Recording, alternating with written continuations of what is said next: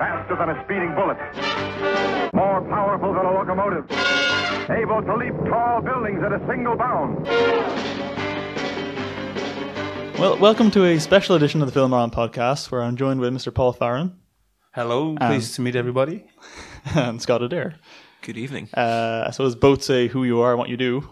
Uh, I'm a sometime filmmaker and sometime writer with Film Ireland, and uh, I read too many comics, and that's still not enough. Uh, I am a sometime comic book guy who works in a comic book store called Forbidden Planet, and that's my life. Well, if the giveaway wasn't there, we're discussing pretty much exclusively DC Universe stuff today in light of a certain film that may have come out recently. Don't know if you heard about it. Got a bit of marketing. A little bit, yeah. Well, Paul, you seem to have a lot of opinions on this from talking to you beforehand, so start us off. by all Well, means. I'm probably uh, the, the the softest critic of this film. I think uh, I had seen I followed too much of the hype, and so I went in with low expectations. So I came out happy enough. Really? Because Yeah. the impression I got from you from emails and stuff, I thought you loved it and you were, you were really pumped for it, so you didn't like it. No, I, I did like it. I Okay. didn't hate it. I I kind of fell on the film side because it got such a bashing. Mm-hmm. I suddenly felt that I, I needed to hel- uh, go with the underdog. I'm And suddenly though- the film became an underdog because it got such a kicking. It was it was shocking. I like changing camps as much as possible. Oh, that's good.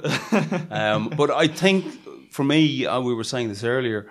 I think the marketing kind of didn't help. It was so hyped, and the expectations were so high, and I don't know what they were high for. That's down to people's own desires and needs from what they expect to get from a comic book film. And I think a lot of people, including Zack Snyder, believe it or not, I think he got more of a kicking than he deserved as well. What do you think, Scott? Uh, yeah, I agree. Um, I feel like the marketing of the movie actually killed it for me personally. I like when I got when I saw the second trailer, I was really bummed out compared to how excited I was when I saw the first trailer. So that caused me to go into the movie with low expectations. I wasn't expecting to love it, and I came out really happy. And what made me love the movie more and made me go to the cinema and watch it another two times was the fact that anytime I saw something online, I saw Snapchat, I saw WhatsApps from my friends, and they were just like, "It's terrible. It's the worst movie I've ever seen." And I'm just, I'm like, "Where, where were you? Were you in? Were you watching the same thing I watched?" I was like, "Have you ever read a comic book before?" Because that's exactly what you were watching. And I was like, sometimes the script isn't portrayed as well as it could be from a comic book. But I, I, I, I had no problems with that movie, bar pacing. I, I like I felt like you could easily tell that there was a lot Yeah. cut out. There was a hundred mile an hour beginning to that film. Yeah, and not a single establishing shot, just location, location, location, character, character. character. I'm interested though. You're saying that was exactly like a comic book movie or a comic book. Um, really? it's like a Frank it- Miller it's, comic. It's, it's, multiple comic books, I think. Yeah. Mo- it goes. It, it, I feel like it goes across multiple genres and multiple styles. It can go. You know, when you have Lois Lane going and doing her own thing, she's the the reporter slash detective trying to figure out who's behind all this, and that ties into the overall finding out that Lex Luthor was behind everything. He was like creating this hatred between the two heroes. I I think another interesting thing about it as a piece of story that threw people was that Superman is not really in a position of doing anything until almost the end of the film. Until he's forced. They're totally unaware of any conspiracy, and that made it in some ways a Batman movie with a Superman guest appearance. well, Discuss. the impression I got from a lot of the pre-release stuff was that it, this did start off as basically Man of Steel two. Then they're like, okay, put Batman in. Then it became just Justice League lead in. But it sounds like from the way they tested this one with audiences, they did intentionally cut down Superman stuff and put in more Batman stuff. considering it was actually a Superman movie. Now, I- I've read now that Zack said that he was never intending it as a sequel. As a He said that since then, movie. yeah.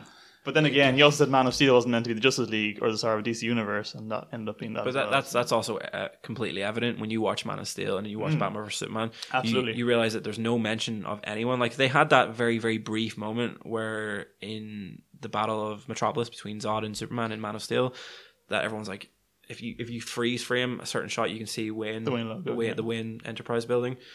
But that's the only indication you got that there was any sort of hero. Like uh, people, There, were like, there was a LexCorp satellite Yeah. in there as well. yeah, uh, that's when he was um, in space. So There was whales. People assumed the whales meant Aquaman. I, I thought the introduction of the metahumans was a little throwy and clunky. Atrocious. It was When absolutely atrocious. Aquaman came out of his uh, little rock pool, it was Yeah, it was like he was in an aquarium somewhere. that, that kinda, yeah. I didn't really like. That's the kind of thing that I don't even think about when I'm when I talk about how much I like the movie because like that that sequence where she, like you know he's going through the computer files and he's seeing those logos that are already there. I So love like, that. oh, I, I love it. So some I came across a thing where Uh. some guy was giving out about that he found the uh, DC comic files. I, I think that was done with tongue firmly in cheek. Yeah, I think it's like it's a really easy way to introduce the fact that there are other metahumans out there. Um, The quick version. yeah, it's, it's it's pretty much it's you know quick gist. That's But it. it was quick just, but it was literally just trailers. Like it was literally trailers for upcoming movies in the Yeah. order they're coming out. Like I didn't, I know I did hate it, but the reason I hated it is because the way they brought in Flash earlier on in the movie without explaining him, like that was the best way of doing it. Because Yeah. audiences aren't going to care. Like a general audience won't care anyway. These people are. So if you're going to do it in a way that's only going to be for comic book fans, do it in a way that doesn't draw attention to itself. But that Flash bit, the Flash time travel bit was great. Yeah. More of that would have been nice. Well, interesting criticism early days was um, well all the way through was the dream sequences, and in fact th- they're not actually dream sequences, are they? that, that that's to be debated. I think. I What think they all are, bar one. Well, bar one, and I think the only one that isn't is the Flash actually visiting him from out of. I know there was an awful lot of information in the whole desert apocalypse stuff that was Yeah, very that's much reflecting the Darkseid universe. All they're looking to do there is just, you know, foreshadow what's coming, and that Yeah. obviously that does it is foreshadowed again at the end of the movie with Lex in in the cell. in an inexplicable character turn that only got made sense when the lead scenes started coming out. Yep. Uh, yeah, his, his utter madness. Where did that come from? Yeah, that's probably my biggest issue of the whole movie is Lex. I don't know what way they wrote that character. He had no clear motivation, or rather, he had five different motivations, none of which gelled or made sense. And like, I didn't actually hate Eisenberg's performance. Like, it wasn't very Yeah. Luthery, but it was fun, I guess. But I just I didn't understand what his motivation was because he initially says it's it's just Superman's super powerful, then it's a whole dad god thing, and then it's Yeah, suddenly oh I Darkseid's think coming, he which was he obviously- inexplicably knew. well, he came off as a wee bit of a prophet at the end, didn't he? Hmm.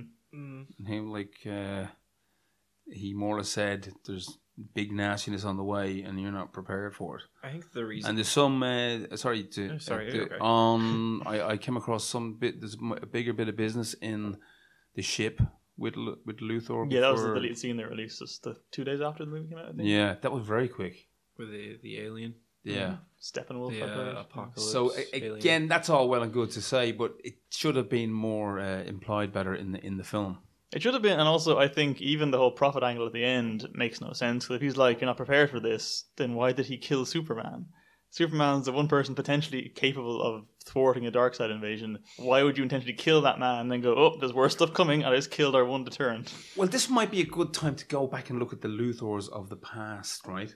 Because in the golden age, step outside for a moment. in the golden age of Superman, Luthor, as we know, was bald. I, I was I was a bit surprised that he was bald through shaving that, and not by hanging around with kryptonite for too much. Uh, I hope his hair would just fall out. But uh, apparently, that's what happens in the golden age, is that his hair fell out. There's a fire. Yeah. and uh, again from dabbling in too much kryptonite, I think, and um, Hmm. that's why he hates Superman.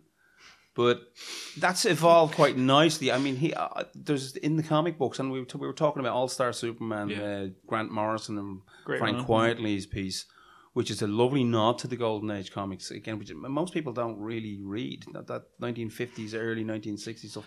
They're great It's fun. hard to read The- these the- the- days. ah, they're fairy tales, beautiful artwork. I absolutely Hmm. stand by the artwork; it's absolutely gorgeous, and they are naff in to, to look back on. But I, I appreciate that.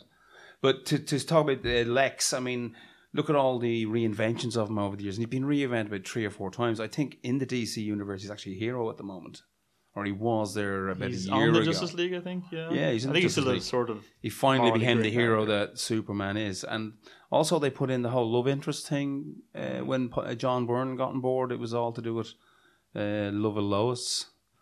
I mean, could be the most loved woman that you're gonna why Yeah. ever created in comic book universe, but that's another story.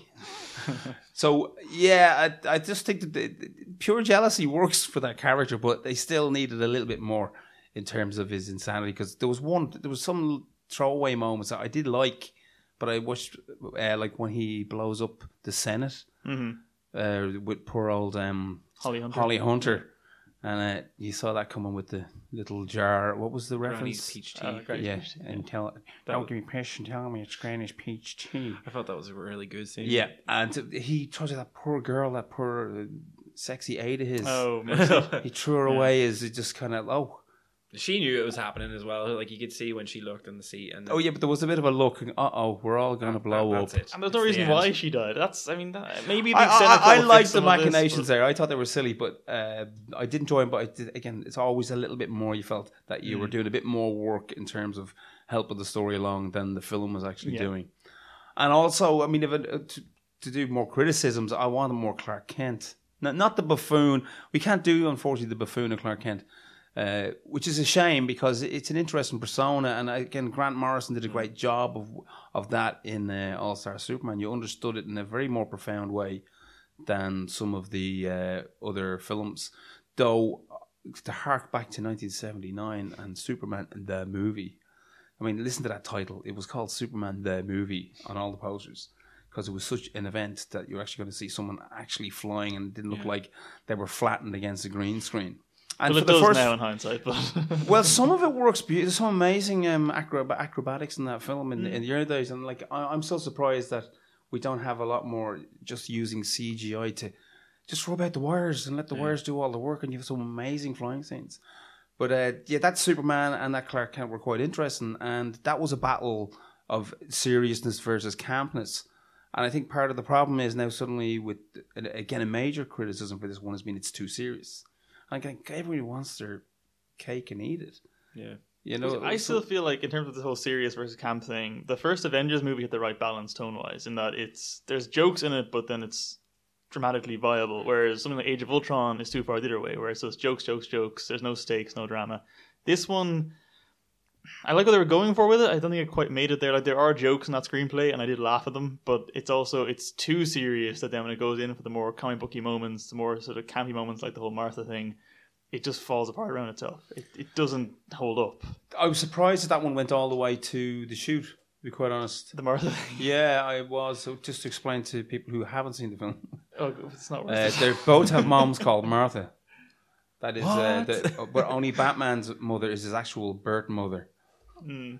But Superman's still alive, so Batman gets to not save his mother's life by saving Superman's mother's life. But here's the thing I will say about that, because before this movie came out, they were going on and on and on about how this was so se- or so intelligent and audiences won't get it. And I think I know what they mean. Like the idea of layering in the mother thing is actually not that bad of an idea oh, because it's not at all. Because yeah, because usually it's Jonathan Kent, it's Jor El, it's Thomas Wayne. They get the main focus. Like Martha Wayne gets barely looking in any the comics, even not really much. You didn't really even see her face. No, but actually that's true.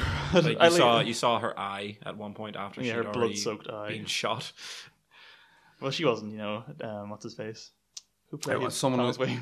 Oh, uh, Jeffrey Dean Jeffrey Morgan. Dean Morgan. Blank. Anyway, the point I was going to finish was usually like look at the Chris Nolan Batman movies. It's all about father figures. It's Ra's. it's Thomas Wayne, it's all the crap. Whereas I like the idea of this one being about Martha Kent, being about Martha Wayne. It's all about mother figures, and that nicely changes the dynamic of these movies. But they did nothing with it, and it was just a weird, very like surface level plot point, and I thought that was a waste it, opportunity. It felt like an easy yeah. way to go about ending it and getting them to be friends before Doomsday showed up. I Exactly. think. Also, the pacing of that was very badly placed because she more or less turned up so that we'd understand why she was kidnapped. Yeah. I mean, the mm-hmm. amount of scenes between that moment and the kidnapping were about three or four. It's like, let's show mom so you know who she is again from the last film, and then we're going to put her in peril. It's the same with the Waynes in the opening bit. Like, that opening sequence is only there so that Thomas Wayne can scream Martha, so the audience knows her name. That's the only reason that sequence is there. And also that uh, Zack can show off that he loves Dark Knight Returns. Yeah. And copy nearly every frame from Dark Knight Returns. I did love that opening. Like, Someone said that the, the most killed couple on screen ever are uh, Thomas and Martin Wayne, and that is one of the more the, the uh, more lavish versions of their death I've seen. It was. I felt like that whole opening with the, the sort of the score and everything. It kind of got me going. I was like, you know Mm, what? I'm, I was like, I'm ready for this movie. I'm ready to see what they've got next. And then when it went into the Metropolis scene, you know, uh, gets even better. uh, Earth is introduced to the, the Superman. Mm. Uh, they called him the Superman, and I was like, yes. I was like, and then you see everything from Bruce Wayne's perspective, and I'm like, you know what? This is this is this is going to be really good. And then 18 months later, and you Yeah, and then it kind of just for an hour and a half, it just took a downturn. You know, it was really slow paced. Nothing really. But even that Metropolis opening sequence, the the setup for the mother thing is there again because it's Bruce seeing that saving that small child and going, "Where's your mommy?" And it's like, "Oh, she's dead." And oh, Superman killed her mother too. Like they tried to layer it in, and then they just gave up, I guess. Well, if you look at the film in terms of the old archetypal hero's journey, it's it's oh, Bruce Wayne's journey that we're really mm. following through the story. Yeah. Uh, Superman's is the subplot of the film. Yeah. It's about uh, him realizing, you know, trusting and knowing who your allies are over who your enemies are. That was what they were trying to convey. Yeah. As I said, the argument was was it too simplistic? It's a movie. I don't think we. We think we get really. If you want to go and look for something really, really profound, go and read Tolstoy. They're just moving pictures after all. Some guy in a wonderful cape. moving pictures, though. uh, uh, did anyone? What do you guys think of the CGI? And and uh, there was an awful lot of uh, people seem to give out about Doomsday looking like a giant turd. I wasn't upset by it, but I don't think CGI monsters have come al- come along very well over the years. He looks like a giant turd in the comics anyway. He just has white There you go, yeah. out of him. That's that's really it. Um, He's not a very visually interesting character, certainly. funnily enough, I got a book in work um, on Wednesday, and it's the concept art of Batman vs Superman. And Doomsday looks almost identical to how he looks in the Death of Superman arc, where Doomsday is first introduced and into that battle sequence kind of thing. Um, yeah, he's a lot more spikier. He's a Which they kind of got a bit towards in the movie, like his second or it was building it, iteration. yeah, and then was it, kinda then it there. just then that ending happened. I, I liked him. I have to say, I, said it was I- I did, yeah. in terms of CGI, it is what it is, but I liked it. they were building it to the point where every time he gets really badly damaged that Mhm. he becomes more He evolves, powerful yeah. he evolves and I think they could have done it a couple more times where they could have done it in waves, but by the time he had actually grown the big spikes out of his arm after Wonder Woman cut his hand off, I felt like it could have went another two. They, they could have extended that scene a bit more, but I felt like they didn't have enough to do with it. It it was so sectioned in one area Mhm. where it, they didn't want to go and destroy another city. Well, they didn't mind doing it this time, but they made sure to let you know there was no inhabited inhabited Oh, areas. they- Every they- second they line, got- it's okay, it's empty, it's there's no one there. The workday There- was over, it's fine. There's no one on that island. There's no one in those docks. That's it. I did find that funny. Just Zack Snyder's. I, I do, yeah, I t- because there was all the critique over uh, Man of Steel, but we've had so much of it But with happens. Avengers and everything the else. The difference is though, Avengers, the entire final battle sequence is just them saving civilians, whereas Man of Steel, he doesn't try and save anyone. Like I get the argument that yeah, he's kind of he's probably throwing Zod towards emptier buildings and stuff, but He's trying to stop he it. could have He saved a single. person. I thought he saved people at the very very end. Of that But fight, he also couldn't like he's only new to his powers essentially Yeah. at this point. He only is he's he's discovering himself as a hero in Man of Steel and you could see in the sort of final sequence of uh, Batman vs Superman, he can hear Lois Yeah. drowning. And I was like he I don't think he had that sort of high sensitivity. I'd agree with that. Yeah. Yeah, it's like I don't But I still feel your first thought wouldn't be to let's fight in a major metropolitan area. Let's go to space. Which and the only reason he didn't go to space was Zack Snyder wanted to show that city blowing up. Like that wasn't I even. think a he also character wanted to do the nuke scene as well. Like that was in the Dark Knight Returns, but they yeah. didn't do it as well as they did it in the first of all the animated movie and Oh, the in the animated comics. movie so good. The animated movie where Superman falls to Earth and he's all haggard looking because he'd just been nuked. And he falls to the ground and he, he soaks up all the energy from the flowers and Yeah. the ground. I would have loved to have seen that instead of him just basking in the sunlight like he did in the movie. I felt like they, they could have done a lot more with that. They could have done that a lot better. But that I think is the main problem with the entire movie is that Zack Snyder I don't think gets these characters. He loves the visuals of it, and I think he is a great visual filmmaker, but he can't tell a good story. Yeah. Like I, I really like Sucker Punch, but it's not a good movie. But it looks great. Three hundred again. It's all just about Frank Miller's visuals. Yeah, I think Sucker Watchmen. Punch though Watchmen as well. is a total aberration. I mm. don't. I wouldn't even hold that against him. It's just one particularly bad day he had. But again, like the subtext of that movie is really interesting. It's just terribly done. But it, okay, so just that's. I'm curious to think mm-hmm. what this is going to, how this is going to affect the battle of the franchises. Now, as we said, DC are doing it. I think one of their biggest problems was they're trying to do a big catch up Oh yeah. on Marvel. Marvel now in phase three at this stage, aren't they? No. So oh yeah, three. Yeah, Yeah. they're in phase three. They've had two Avengers movies. They've had the Hulk, Iron Man. I Man. think I'm up twelve. They've managed to go nice left to center film with Ant Man, which I really enjoyed. Mm-hmm. Though I have to say the first twenty minutes were nearly painful. Took a while to get warmed up to, but it did. Which movie? Ant Man. Batman. No, I loved it, but the first twenty, I thought that was the clunkiest beginning to a film Yeah? in a while. Yeah, Yeah. apart from the the uh, Michael Douglas "Look at Me, I'm Young Again" scene, I thought that was cool. I was like, and what? I That love wasn't good CGI. Yeah. yeah, that, no, that's good CGI. because they attempted that. Remember they attempted it years ago on uh, one Oh, of Ian the McKellen X Men and movies. Yeah, Patrick Oh, Stewart. Yeah, yeah. it's terrible. Th- th- that, that's for, I hope they fix that in the future. Do a George Lucas on it. Um, but the serial nature of this, in a way, you can actually blame Star Wars for this. It goes back to the '80s when Empire Strike Back gave us a movie with a cliffhanger, which again is a throwback to the old serials that would have kept kids busy on a Saturday morning. yeah, except for this. So, what what the argument is that DC have pushed it too far in creating too many little threads that have no that, nothing to tie them up. Include, I think Wonder Woman being the biggest. Uh, Well, her movie's out next, so That's I think next that- year as- as well, isn't it? It's, well, Suicide Squad first, then her. oh yeah, well that, that's that's gonna be that's gonna have Batman in it, but I don't know in what context that'll take place. Also, that gonna- actually, to quickly go back to that, if Batman is now killing constantly in these movies, why wouldn't he kill the Joker the first time he shows up? I don't think There's no reason you can't just break his neck now. I don't think that the Batman sequence in Suicide Squad is going to be uh, in present time. I No, it'll be- it'll be a prequel, It's going to yeah. be a flashback to before. but the uh, rumor is it'll be the death of Jason Todd. isn't it? yeah, I So- think it's going to be a, a ten be minute great. sequence. Yeah, it's going to be it's going to be deep, man. so full of intelligence. apparently, that's been cursed with a lot of reshoots and attempts to inject Well, humor. okay, here's the thing about that. Um, I don't mind the injection of humor, but everyone's going, "Oh, Batman Superman did so bad." Everyone's like, "It's too grim and serious." Reshoots, but you can't, in a week, decide to do reshoots on a major blockbuster. That was planned weeks in advance. They had to book studio space, get the Oh, actors. no, I wasn't saying they just did it on Tuesday. Oh, everyone else is saying that though. Uh, I They, just, they saw the reviews and they're like, "Oh no, we need to do this again. because get Will Smith in here right now. Get him back." when the, when Superman or Batman versus Superman, I, I always keep saying Superman versus Batman for some reason. I don't. I think it's because Superman came out first, and in my mind, it should go that way. I'm surprised they didn't market it that way. Have two different titles knocking around. But there's another beast. Um, they were very quick to get it out, very close to the reviews. They did not want Oh, those yeah. reviews out quick. So that to me is based on previews going back weeks, months before, and then they may have made those decisions. But they're cramming in something like five movies in the next two years, I think. which isn't in this modern at least era that out of out of the norm. But it, it Mm. is weird given that you know like Marvel built up to that, doing like whatever five movies a year. Well, they started it.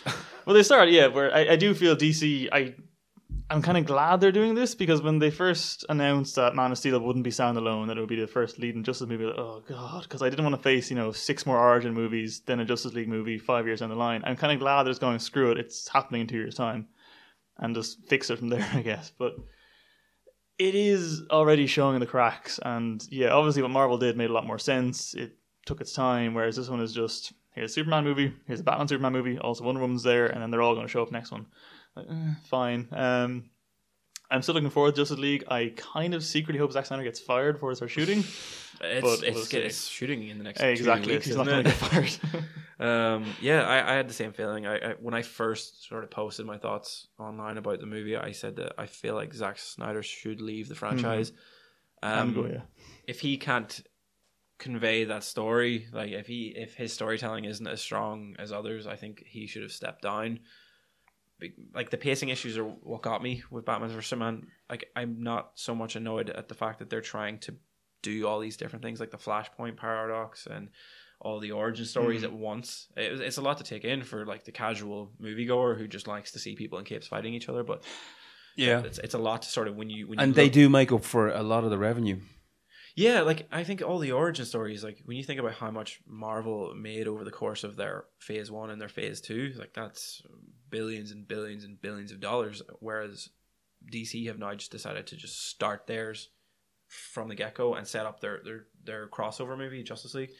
Well, the question there though is is the the audience appeal for the casual viewer spectacle or drama? Like I, I know people love the Chris Nolan movies because they're just really good, but I think there's a certain perceived notion that the only reason Marvel's doing well is because every movie is the same formula. It's colorful people show up, say some jokes, and then the last half an hour is explosions and punches. fighting. Yeah, which DC apparently went well. Let's just do that, and I guess it didn't work for them. But I do think it was a kind of like a frantic Mm. clamoring of Yeah, you know we gotta get we gotta get these movies out instead of let's not start on the, be- the from the beginning because at the end of the day, it's it's a it's a it's a sigh, you know. We, oh, we have to start from the beginning. We have to do all these origin stories. We have to wait like six years to get Yeah. this crossover movie that people are going to be pining for. Instead of let's just do it, but let's introduce seven different stories in one movie, and, and people will be confused for the next few years. But it'll eventually it'll make sense. But they have to do that yeah, well, Marvel have gotten away with that.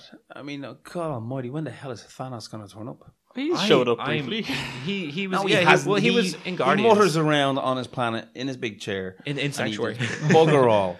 See- See, he's managed to link uh, three movies, I think, at this stage. Is it? But he is coming though. But I like the fact that the people on like the heroes on Earth still don't know about it, as whereas Batman now is aware that someone's coming from space to take over.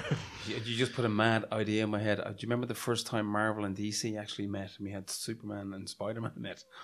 When are you they gonna do Who that? Wolver- Wolver- who did Wolverine work with on that that crossover? Wol- uh, no, was there a Wolverine crossover? I think it was Wolverine and Batman. yeah, I think that was the Yeah. yeah. Yeah. yeah. Yeah, I see Thanos and Darkseid kick ass. But there'd be no point. They're the same character. but that's They're I think both actually, big and purple. That's they're both big and purple. They both came from was it Starlin wrote the two of them? I think. Jim I, I think the solicitors had that argument. and Well, they're mm. different characters. It's been proved. But I, I mean, that's I think part of the catch-up thing that we're talking about is that DC could do this, where they take all the origin movies, do them all one after the other.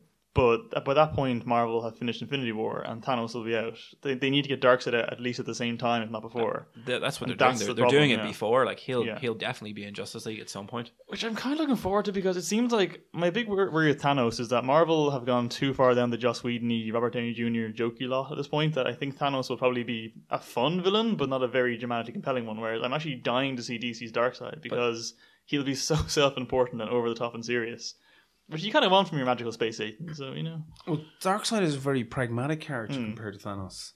I don't know if you know. Thanos is more very well. melodramatic, I suppose. Yeah. Thanos, he worships death. Like Literally. that, that's his thing. He he's like Darkseid re- reminds me of um, uh, Alan Moore's depiction of evil in Swamp Thing all those years ago. I don't you remember the Todd McFarlane oh, yeah. where evil finally meets and it just knows that it is. Hmm. And Darkseid has that bizarre attitude, which goes beyond the evil, whereas Thanos just wants to rule everything. I think the nightmare sequence in the Batman vs Superman, I think that kind of really shows off what Darkseid will be about in, in terms of like the utter destruction of planet Earth. Like he saw like the flames and the destruction and everything. I think that's he's going to turn Earth into the planet that he's from called Apokolips. Yeah. Whereas Thanos just wants to rule with an iron fist. He wants like uh, colonies and worlds to buy before him. It's it's an ego thing with that character. Hmm. Um, he likes to kill people. That's really it. There's no other sort of motive behind it. From Well, what that's why I was saying comics. earlier. We were talking about the dream sequences versus uh, visions, as it were. and the Flash definitely was one. Uh, Yeah. when we know Lo- this Lois Lane is a key. Have any I, ideas I really what that's referring that. to? Yeah, that I think The Injustice timeline, Injustice, it seemed like. possibly Flashpoint, Paradox. possibly Flashpoint, but the way Superman was seemingly at the head of an army and the whole "you took her away from me" that all seemed like directly referencing Injustice. I thought. Yeah. I think she's pregnant. I, I But, think but who's baby? they did take that that nightmare uh, sequence Hmm. from Injustice pretty much because I feel like Batman took the Joker's role, and if anyone's ever read the comics, is um, Joker causes uh, Batman to kill Lois Lane. Am I? No, it's uh, he it- tricks Superman to kill Lois Lane. Yeah, yeah. Um, oh, yeah, the Superman. Sorry, and Superman actually kills the Joker in front of Batman like, by punching him through his chest. Like they did that, but they didn't show it in any sort of graphic detail. Punch uh, Superman Oh, punching yeah, Batman, yeah. and I felt like that that, should have just went through and came out the back. That would have been pretty messy. I would have thought it wouldn't have gone right up through the head. Yeah, I, I, but I felt like it would have worked really well considering how sort of dark that that sequence was. Because for all you know, as a casual goer, he's like, oh, he just he's getting punched in the chest a little bit, or he's getting his nipples twisted. Who knows? Because it doesn't show you anything. I'm like, if you're gonna go dark, go dark, go whole hog, and don't hide anything. Um, Poor Henry Cavill though, or Hen- Henry Cavill. Hen- Henry Cavill, Henry Cavill in that sequence. It Mooper just- Sam. The, I actually enjoyed the him. I face on him in that sequence though, with the big kind of the, the sourpuss "I'm evil now" face was really kind of laughable. I thought. while still in his blue and red suit. Yep, shiny, shiny suit. I didn't mind him now. I, I wasn't so impressed with Man of Steel. I thought the vulnerability was quite nice in this film. And he is hmm. like the softest person in the whole movie. I thought hmm. that was interesting He's because naive. Yeah, the, the naively based on his own, not sense of omnipotence, but he knows that he's fairly safe. I mean, that was another interesting thing they brought up was the fact that, well, of course you're not afraid. You, you're immune to everything. Well, his mother then he went and Yeah, he's confident to the point where he, he can just leave his mother in Kansas, like nine, like in Smallville, nine hundred miles away from Metropolis. Like he mm-hmm. doesn't have a care the Lex world. knows Yeah, everything. he does. There was a, anyway. There was a lot of nice Easter eggs in there, but one Easter egg I think it's an Easter egg anyway that no one pointed out was. Do you remember the opening of the film? They've al- it's always been the mark of Zorro. He's come from. Oh, this I think Nolan had him come from an opera because he doesn't like movies and movies. He has an issue about that. That um, I can't remember his his excuse, but he, he didn't like. He felt it took away from the universe that he created to have something real from our world in that world. But if you remember, they're coming from Mark of Zorro. Everyone seems to think it's a double bill. It's not. There's but there's an, a poster for Excalibur as well Yeah, which is a John Boorman movie shot in Wicklow. Um, it's a King Arthur movie, and it's going to be on next Wednesday, according to the Billboard. See you next Wednesday, yeah. which is a, little reference to John Landis, who used to, to have "See You Next Wednesday" in all his movies. Coming next Wednesday instead of "See You Next Tuesday." which is a more modern club. Do the letters, guys, and you'll see. You'll know what that means. But that's not what I'm referring to. The end of the film, when Superman kills uh, Doomsday, Yeah. is reflective of how Arthur kills uh, Mordred, his own evil son, at the very end of Excalibur. So all you guys go and get that movie and find out what I'm talking about. There's a death scene at the very end of that film, and it's reflective of that death scene. That's pretty cool. So yeah, check it. And Excalibur, it's dated, but it's still a great movie in a lot of ways. It's got a great Merlin in it, and in Nicol Williamson. Have you guys seen this film? No, unfortunately not. Again, it's it's in there on purpose, you know. I I, I think, and and No, Zack Snyder is very like literate, so that wouldn't surprise me to be a reference. But this, the the final battle reminded me of that final death scene that Superman has with Doomsday. That kind of a level of sacrifice in order hmm. to get rid of the evil. needless, needless sacrifice. I think we should all add. Well, as you say, maybe he knows more than he's letting on. Hmm. I still feel like why couldn't he have just thrown the spear to Wonder Woman, let her do it? All All's good. Yeah, because she she isn't affected by kryptonite. I think the, I think I, I, we were back to Wonder Woman briefly. It's amazing what she's gotten away because she's so hot. Little or nothing was said about her. And I love the fact that she's on the plane and she's going, "Oh God, I better go and help them." I thought she was the And best. got away as well, and like, everyone's giving it, going, "Oh, I can't wait for Wonder Woman," and she was very underused. Very underused, but at the same time, I've heard from the argument the reason people aren't complaining about her in this movie is because there's so little of her there, you can find a negative to grasp onto. But I still thought she was probably the best thing in it. Like I, I think the biggest fear. Only when she had a suit on Well, and that sword. And I actually shield. no, I loved her in the civilian bits. She was really kind of Talia al Ghul esque, and I thought she was great in I, those lo- bits. I love that sort of sense of cheekiness you get from her, hmm. like when she got knocked down and she She gives a smile, at him, yeah, and I no was one like, else smiles I was like, oh yeah, that's Yeah. it. She's gonna kick his ass. I, I love that. I, I love the picture, the, the black and white picture from hmm. 1918 of her and the guys. Any idea who those guys were in that photo? that that's the big. if Chris the guy, Pine the guy is to the left Chris is Chris Trevor. Pine, so he. See, Trevor. Oh, so it was the actor Chris Pine. That was Chris yeah, Pine, yeah. so there, that's her crew in the upcoming Wonder Mo- Woman, uh, Wonder Woman movie. Oh, fantastic! So they're, they're going to do a Captain America on it almost. There, yeah, I it's World like, War yeah. One instead of World War Two, but yeah, it is. It is Captain America. Um, but how great was her theme music? Dude, yeah, It it was was so amazing. good. Like I love the fact that she just showed up. So had cheesy. the- That the was a nice drum mashup. I think everyone was getting a bit tired of Hans Zimmer, and I can see why he's retired. But that, was Junkie XL involved with it as Yeah. well. There was some. Great I think it was more Junkie music. than Hans Zimmer at this point. Because if you hear the Mad Max score from last year, that was sound exactly the same as this movie. That was Yeah. all Junkie XL. It was good stuff on it. Um, So I think I don't know. I, I'm not going to worry about DC falling down and going bankrupt and. no, no, no, It'll no, never Disappearing. happen.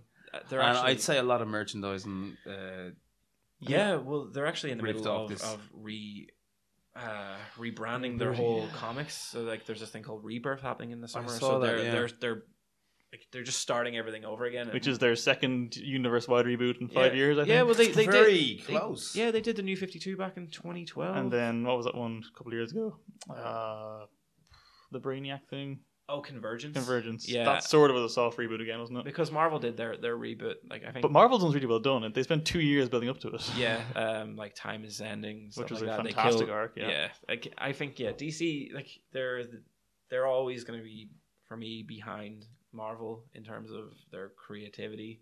It's annoying because I prefer DC's character set. Yeah, but I, like Marvel's I love much Batman. better written. I love Batman. I love Midnighter. Um, Mm. There's just so many great characters in the DC universe, but I like I'll always like you know Marvel everything at the minute.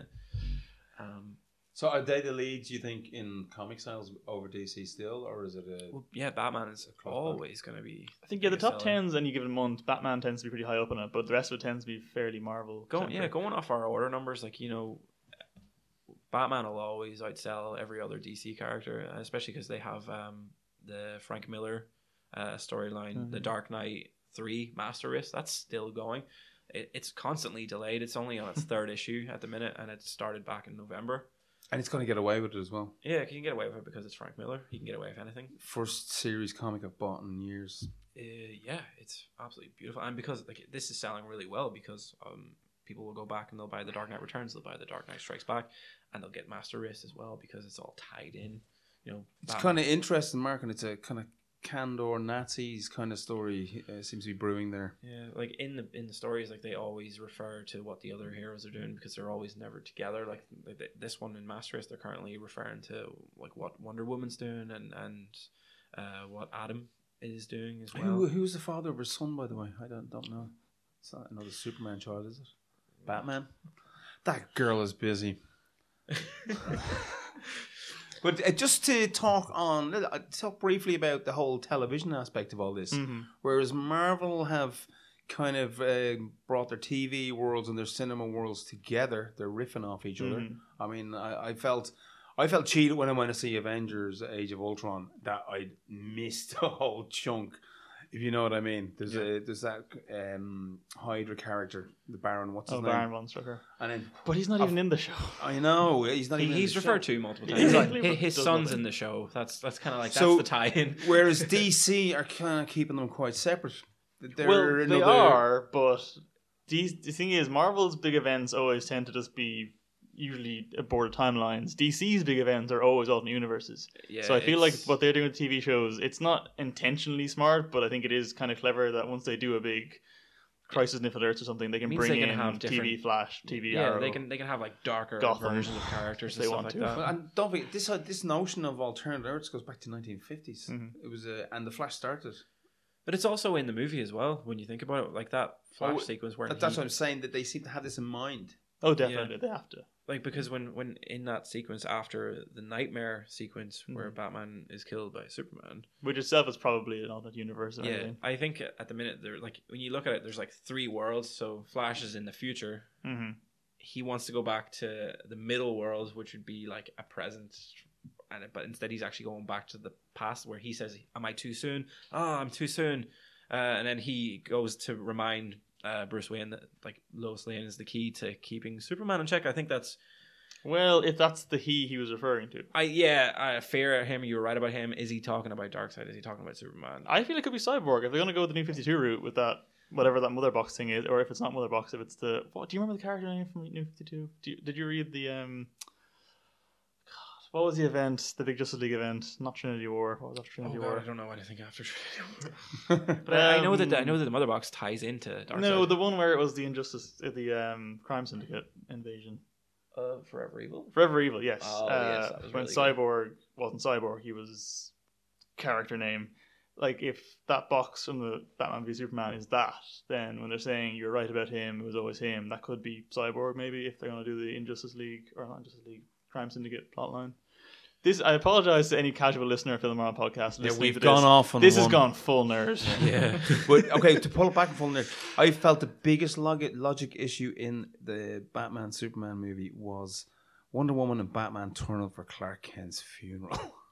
More than that, Discuss. No, wait, because if Superman dies, they can bring him back easily. But Clark Kent is canonically dead now. He How do they come do back. that? But they didn't explain how he died. No, he just And died He's, he's at kind of point. missing rather than dead, isn't he? I think he was like collateral damage. I mean, in who's that. in what coffin? There's two coffins went into the ground at the same time. Was there supposed to be anyone in either of those coffins? No, no, Superman is in the one in Kansas, and they said the other one was fake. They mentioned it being full of bricks, didn't they? I think. Stop. There's some quick line between Wonder Woman and Batman where they're like, he, she, she said to him, they're honoring bricks or something in Washington. Yeah, Talking about I do like that fact on the the one in Washington in that coffin. It's the actual black and silver. yeah. It's it's the Death of Superman comic cover. I thought that was a good touch. I Will like he have that. the mullet? Do you think when he comes back? The mullet and the, the gun. I hope he comes back with a black and, and silver I think suit. I think the black and silver suit is what he's going to come back in. He just Oh, comes out, he so merges with the coffin. I control wood. I'd watch a coffin beat someone up for two hours. That'd be great. just a square box. Saving money. Though. So with Suicide Squad coming up as the next DC Mm-hmm. beastie, that I don't know. wh- What are your opinions of the trailers for that so far and the their Second version trailer as of well. the Second trailer's Joker? great. Uh, oh, okay. Suicide Squad's a weird one because I think It seems to be the dirty dozen with superheroes. Yeah, but tonally, it's a hard one to get right. Like the comics themselves coast on a sort of level of weirdness, but I don't know any. Like Marvel could almost do it. DC so far, their track record wouldn't inspire me. Hopefully, to for them to get this right because the second trailer is perfect. The second trailer is spot on tone wise, everything. But now they've said that every single joke in the movie is in that trailer, hence the hmm. reshoots. So if the film is going to be more like that first I trailer, didn't notice any jokes. Think oh. I, It's very I, subtle. I, I'm I, I'm not impressed with Harley Quinn. She's too coy for No, my I am not loving Margot Robbie's version of it yet. I mean, I wait till I see it fully in motion before I judge it. But I think she uh, looks. She looks great, but She looks the I don't like She the does, accent's yeah. missing and the the humor's a bit forced. Yeah, I, bad guy. I think it's uh, the one thing that everyone was kind of outraged was the Joker's appearance, how he Mm. looked with the tattoos and everything. I fe- everyone felt like it was just too forced, but I hope that they bring that into context as to show. Have you noticed though that like in uh, the trail- trailers since that first image, they've really whatever way they've desaturated the image, you can't see those tattoos as much anymore. I just hope that. Oh, you think they've cut, they've taken them off? No, I think they're still there. Like, but that damage one on the forehead is just ridiculous. yeah, But it is inspired by one of the comics, though, isn't it? Th- there was some alternate run where he had a big dragon tattoo. There I was can't a remember, big tattoo Joker at once. but it wasn't the mainstream one. It was only kind of the the offshoot. Again, ones. they're- the good Jokers had so many personas. I Mm. mean, when did he go full on psycho? Was until the mid seventies, I think. And then Yeah, the, the first big effect he had on Batman, which is referred to in the film Mhm. when he killed Jason Todd.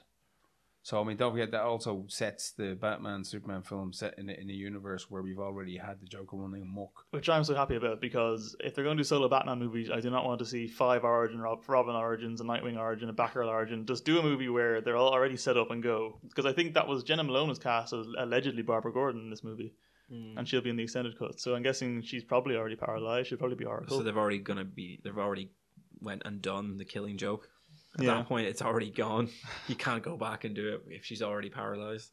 And that's one of the best Batman Joker stories of all time. which they're doing an animated form, which will yeah, oh, the trailer for that is Yeah. amazing. For an animated version of it. Yeah, Mark yeah. Hamill uh, going Kevin back to Conroy. And is it inspired Joker. by the Bolland artwork?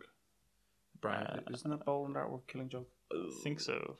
But it it Moore? I should- I should know so- this, Yeah, yeah. No, it is. It's Alan Moore and Brian Bolland. yeah. Well, it Brian looks pretty spot on. The, the man yeah. who takes it forever to finish anything. longer than Alex Ross even. I think so. Yeah. Alex Jesus. Ross should just stick to covers. I know. Kingdom Come. Come on. he does well. Looks great. So uh, we will we kind of wrap it up now and uh, say goodbye to our wonderful listeners out there. Um, I feel like you've got something you want to say. no, I, I actually honestly thought we'd go on for longer than this. Uh, Oh no, I'm, I'm happy to talk. I, I, we're doing great. Yeah. Yeah, I don't uh, mind. well, I feel like I, we should might as well quickly just discuss these films going forward. Like I know you kind of brought up Suicide Squad there. I, I hope it's good. I really hope it's good. I'm I hope is I dwindling. don't. uh, Well, back to not liking directors. Yeah. That director annoyed his last Oh, film, David Ayer, Fury. yeah. didn't see it actually. I liked Fury. I just want to put that out there. Oh, I didn't. Did it scream good Suicide Squad movie to you though? I didn't. Yeah, I didn't like the the colors of the the artillery and Fury though. That was the one thing that kind of bothered What me. Specific nitpick to have.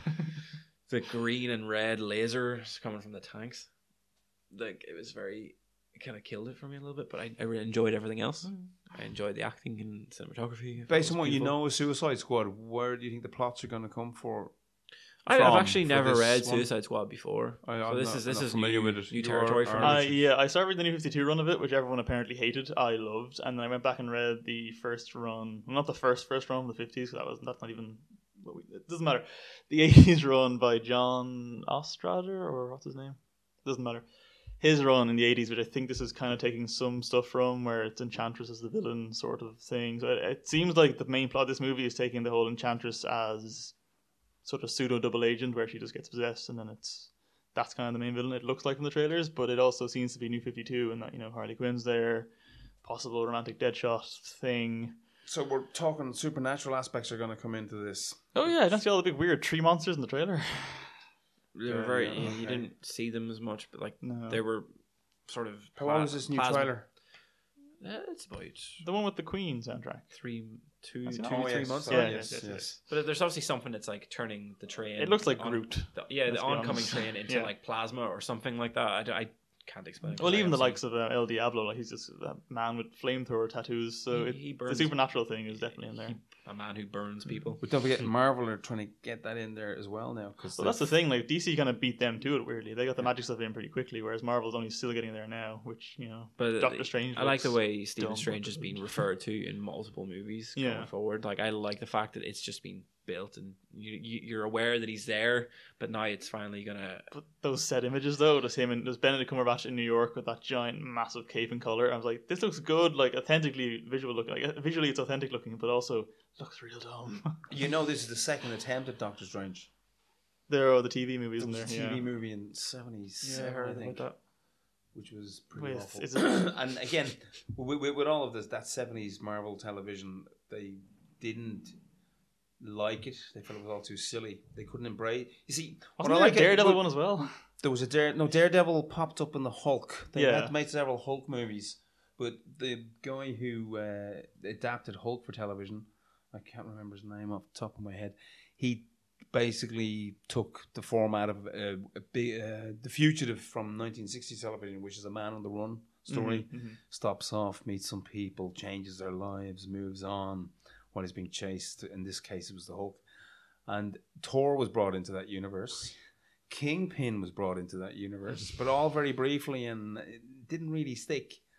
and I don't know if you've ever seen the old Spider Man on YouTube from Again, that time. clips. I wouldn't actually watch a full episode. But they all kept to those television values. They didn't embrace the, the silliness and and and think that they could do the silly and the serious all wrapped up in one.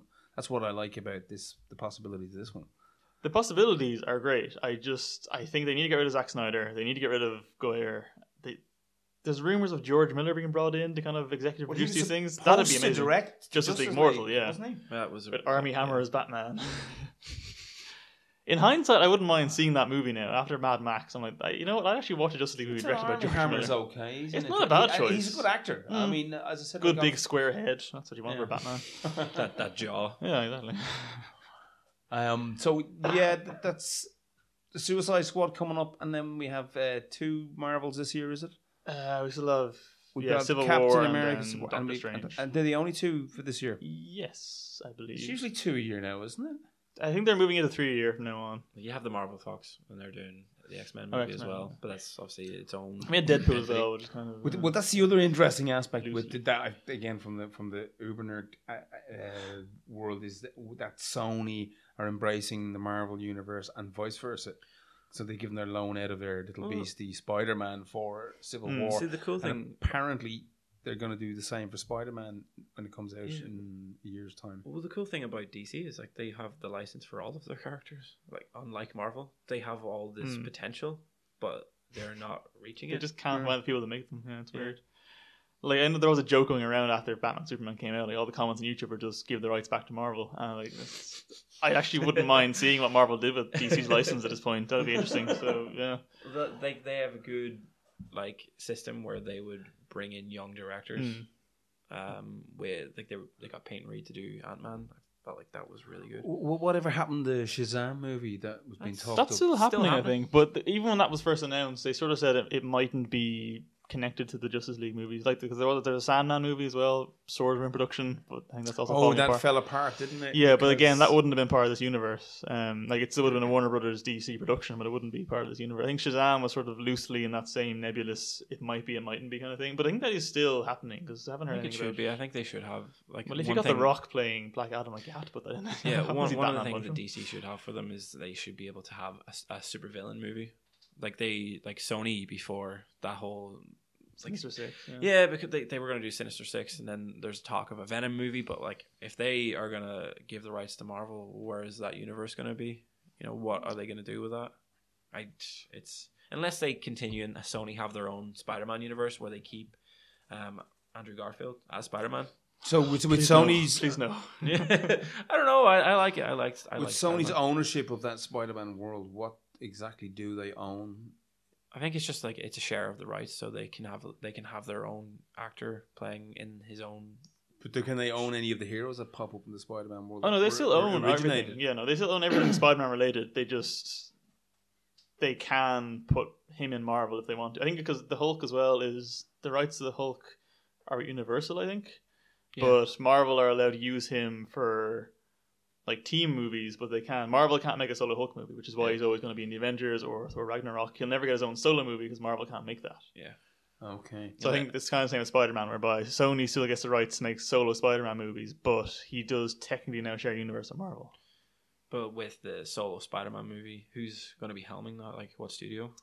Is that Sony or It's is that it's Marvel? Sony, but uh, Marvel have some creative input over now, which I assume means Sony will go, "Here's our script, fix it," and then they'll just throw it out. Pick a good director. Yeah, and a good writer that isn't I hope they do. what's his name from Main Spider-Man Two. I really hope they do the the Kravens. Oh, uh, Hunt. Kraven's last one. Garland was it? No, it wasn't Garland. It was um, Robert Orci and what's his face that also wrote Lost. Bad people, just bad people. It was pretty bad, all right. It It was atrocious. well, actually, that was the one thing about Batman Superman that I got really depressed at. That whole press kit hero setup thing reminded me so much of main Spider-Man 2 with the the room of future films they walk through. Like there's Such a tease. yeah, there's Doc Ock's arms. Something that might never happen as well. I wonder, as a, an Terrible. audience members, do we have a right to all get together and sue them because they didn't finish off the third film? I didn't want them to. They, it was so No, terrible. I, I, I wanted to, whether it was good or bad, I wanted to see what the hell was going to happen. In I the wanted end. to see what the hell happened with Spider-Man versus Rhino. Uh, that, that that pissed me off to That's no what end. I mean. and and I, I, big hunger to see the vulture on screen. Yeah, if they actually cast someone old, I wouldn't mind seeing that. I, my worry would be like go young with that one, in the same way I- they did with Green Goblin by having like I love what's his face who played Green Goblin. Defoe. No, not Defoe. Defoe was amazing. No, no, no. Um, Oh, you mean G- a Hobgoblin? yeah, Franco, James Franco. No, not James Franco. No, in the Amazing Spider-Man uh, universe. Dane DeHaan. Dane DeHaan, thank you. Like I love him as an actor. he was really good in Chronicle. He was well. great. in- He's great in everything apart from Yeah. Amazing Spider-Man. Uh, yeah, his, his version of the He kind of Goblin was- Eisenberg that one a bit. he- that was god awful. Yeah. Uh, so the only other Marvel stuff going on outside of the Marvel universe is Fox and Sony. Yes. And Fox have, are really latching on to X Men big time. They, I mean, they've been pushing them out really hard. Well, they're the- guaranteed moneymakers. Yeah, or at least they they were, were, when lax Hugh for Jackman. a while. I mean, and with- there's Yeah. a Wolverine coming out next year as well. The final Potentially Wolverine Old Man the old Logan, man yeah. Logan story. Okay, what do you guys think of Deadpool? Just to go a, a little bit back. Uh, I'm gonna I- sense by your T-shirt you liked it. I'm Deadpool's Yeah. biggest fan. But we were just saying that if that Deadpool movie had come out, say, um, nine years ago, I wonder if it would have been a successful. I don't I think, think so. it wouldn't have been as successful, but it would have been a hell of a lot more mind blowing. Um, Yeah. My biggest problem with that Deadpool movie, which I really did enjoy, was that I think Marvel Studios have kind of ruined that character because even though they don't have the rights to him, Tony Stark kind of became that in the movies. Everyone in the Marvel universe now is very quippy and pop culture referencing, which wasn't really in the comics very much Yeah. pre 2008. Whereas now that is the norm. So Deadpool didn't seem quite as adventurous or different. I said that movie was still great, but Yeah. um, it, it could have been even like something like Kick Ass. Like Kick Ass. Again, did they have to get the rights from 20th Century Fox to do Deadpool? No, Because- Fox made Fox- Deadpool. Fox made it. So it was Fox. Yeah, so Fox. it's- that's the shared not- universe. Okay, yeah, I get you. Deadpool and X Men, and get also confused Fantastic Four would have been. That's that. Yeah, like that's. Whereas what the they- last time we saw Deadpool, before that, he was a head at the bottom of a very large chimney, Yes, he Yeah. was. and his mouth was sealed closed. That was the worst. And it thing doesn't ever. really fit in with this at all, does it? So it's, it's It's been uh, quietly disregarded, I think. Um, But again, it, ca- I think it did really well, as much because it was like so different. The tone had been set, mhm. so there was room to break it and go against it, and that's why it makes it refreshing to people. But also it did well because it was Deadpool. Like the reason that that last Deadpool appearance was so reviled because it wasn't that character. They had the name, they had something approaching the visual, but nothing else. This movie was authentically Deadpool, and Deadpool fans, which are very numerous and loud. He was melty at the very start. Yeah. Oh, the opening credits were just magical. But uh, great movie. Yeah, I think the the Deadpool thing is interesting though because it's obviously was R rated and made all of the money, and now we're getting of course the three hour R rated Batman v Superman cut. I don't know how that's going to be. Like, what can they add in? We saw Superman with a gaping hole in his chest at PG Superman thirteen. and Batman, Batman- said shit once. Like, what more can they add in? Funny, funny enough, I was watching a, a very old Doctor Who episode, and oh, I yes. saw Jon Pertwee as Doctor Who in Betsy, and he said shit, but it was an outtake. Uh, and I was going, I'd love to put that up beside the Batman one. I don't know. I don't think Superman Batman should be all rated. no, like Suicide Squad should definitely be R rated. I would like to PG see. thirteen. I I would like to see an extended cut. I don't really care about the R-rated. Like, the, Yeah, as long as they I'd love to see them really tie stuff up that. We, Well, yeah, what they should tie up is Batman going and getting the kryptonite. I think that that needs to be seen. I thought that was a lovely cheeky lack of a scene. So Yeah. did I, but I, it did make me question why couldn't he have just got it at the end of the, ch- the car chase? Like there was no need to have the car end in failure and then just have a. It was. They Could've needed, they could've the needed a Batwing. car Oh, the. Superman. Well, no, yeah, I love that car chase, even though he murdered everyone in it. A lot, a lot of people died. like just the bit when he uses the other car as a wrecking ball. Like, that's no, I'm sorry, that's not what Batman does. But back to what we were saying earlier, Yes. there was so much expected of you to go. Yeah, we get the rules. There's the Mhm. bad guys, and this guy's very rich, so he's got little threads of uh, intelligence everywhere. So of course he knows all these things. They expected a bit too much. Apparently, one of the Russian characters is a reference to KGBeast, Yeah, yeah. he's gonna be. He's dead. He blew up, didn't he? Did he? Did well, he was wearing a flamethrower that then exploded on his back, so I think he's probably dead. And there was a few lines of dialogue as well stolen from uh, Dark Knight Returns. Oh, there was so much from Dark Knight Returns. Yeah. Um, Well, Yeah, I, I know you will. Like when he was like, Yeah. "I'll kill her," and he's like, "I know you will," uh, or "I believe you." Even that's that's, That's what right. I believe you. Yeah. They did that with um, one of the mutant leaders. And sure, or- of course, um, yeah. The- But that's what Zack does. That- By the way, just I know it's nothing to do with this, but Watchmen. Did you like any of you guys like Watchmen? I loved Watchmen. really liked it the Uh, first time I watched it. I hadn't read the comic at that point, and then I've since read the graphic novel, and I kind of love the movie and the graphic novel, but for different reasons. Like, I think it is a good movie. It can only be for different reasons. yeah. The graphic novel is far superior, even though I kind of prefer the ethical change at the end. It's funny Mm. that that's as much a reason for where we are now. I Mm. think with Mm. with all these films, as much as Dark Knight Returns gets Yeah. uh, mentioned in in in that ilk, because if uh, that stayed w- with the universe and the, and the idea of the kind of the norm of people put on a, on a suit with Mm. people in a a much stronger fashion, I think, than Dark Knight Returns. But it's funny that like Alan Moore's whole point was that this wouldn't work in the real world if this was an actual man in an actual suit doing crime fighting, and then everyone took that to mean, oh, this is so good when it's gritty and realistic. It's like you're missing the point completely. this needs to be kind of slightly heightened, which I think But don't forget, it still comes out of a deep love, and he's still been playing with it? those values. well, look at his Tom Strong and all that. They're Uh. such nods to old Pulp, Doc Savage, Tarzan. I mean, he, he really is just kind of on a similar line of thought to people like Philip Jose Farmer and Michael Moorcock, who are robbing pulp characters and reinventing them hmm. for their own uses. And the original Watchmen idea was to take a load of DC characters Yeah. that had been kind of in in a coma for 20, 30 years, and he wasn't allowed to mess with them. People like the Blue Beetle and all that. Yeah, I would And love to have seen that version of yeah. things. Like the questions that are Rorschach, that'd be amazing. Well, it probably would have had a huge impact on the DC Oh, universe if, it had yeah. gotten true. But uh, we're here now, and uh, it's it's been a long road to get this weird place where suddenly it's a giant series of movies. I mean, Marvel's Phase Three is got it's, it's it's even bigger in terms of the amount of movies than I'm pretty sure it's something like phases, ten I- films between yeah, now and. it matches both Infinity phases War, together. yeah. I think. Yeah. And there's no Hulk movie. They can't do one. Universal own the rights, but also That's no no one knows how to make a Hulk movie because I mean they tried twice. Ah, Neither I- are terrible, but get neither get are- them off planet. You you start at the end of another movie that we've never seen, where the Avengers go, okay, we've had enough of you, and you send them off to They could've- planet, they planet could've- Hulk, and that's Yeah. it. could have done it at the end of Age of Ultron. He looked up into the bloody sky in in the the Quinjet, and I was like, "Yes, it's like they're gonna do Planet Hulk." And then no, nothing. They're like, I'd say he- they'll probably do bits of it in Ragnarok. Yeah, he's, like, in space now. He's gonna be reason. on a planet for Yeah. a little bit, and then Thor will be like, "Okay, come on over, hang out with me for a bit, man." Speaking of which, everyone's getting very excited about Marvel based on the fact that DC seem to have failed in the critics' eyes and certain fans, right? I don't think that's necessarily the case. I hate to say this. Mhm. I mean, it looks potentially as bloated as Ultron was in terms of trying to fit in so much. Do you mean Civil War or Civil War, sorry, yeah. Um, there's an awful lot of characters to be introduced. I mean, I know we have Spider. I mean, in the understanding of the comic books, where Sp- Spider Man's quite important in Civil War, if I remember right. Yeah, He and it is- doesn't look like he's going to be as important in this film. I think Black Panther's taking that role because they'd already started filming before Yeah. they got the rights to Spider Man. oh Um, wow! So originally, when they announced Civil War and they brought out Robert Downey Jr. and Chris Evans, they had uh, Chadwick Boseman, uh, who's playing Black Panther, come out between them, and it was kind of like you know, he's gonna switch sides once or twice, or like a couple of characters will swap sides because they don't want to fight each other. And I think the Russo brothers, I think after what they've done with uh, Cap- Captain America: The Winter Soldier, they have a, a really great formula between um, ultra realism, like grittiness, and a superhero movie Mhm. because they can have people in costumes, they can have these big uh, air, you know, aircraft carrier fights, and it's uh, unbelievable. I like, I can't wait to see what they do with it. I think Civil War. I'm looking forward to it an awful lot because again, Winter Soldier is probably the best of the Marvel movies anyway. But I, I feel the Russos.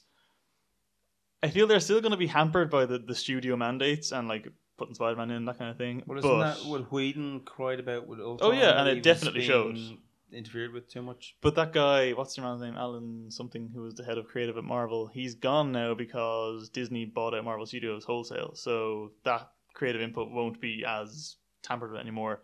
But I feel like, yeah, like you're saying, there's too many characters. Spider Man technically shouldn't be in that movie because they started shooting before he even came back. Yeah. So I think it will be bloated, it will be messy, but I think the, the heart, or at least the, the, the bones of what the Russos probably had in their heads since 2000 and what was your year Captain America 2014 probably will still make it good. I, I think the Spider-Man moment is going to be their version of when Hulk Wonder Woman shows finally up, though. spoke in Avengers and said, "Puny God." I think uh, what what'll be good is Their fight went end with the mother's name.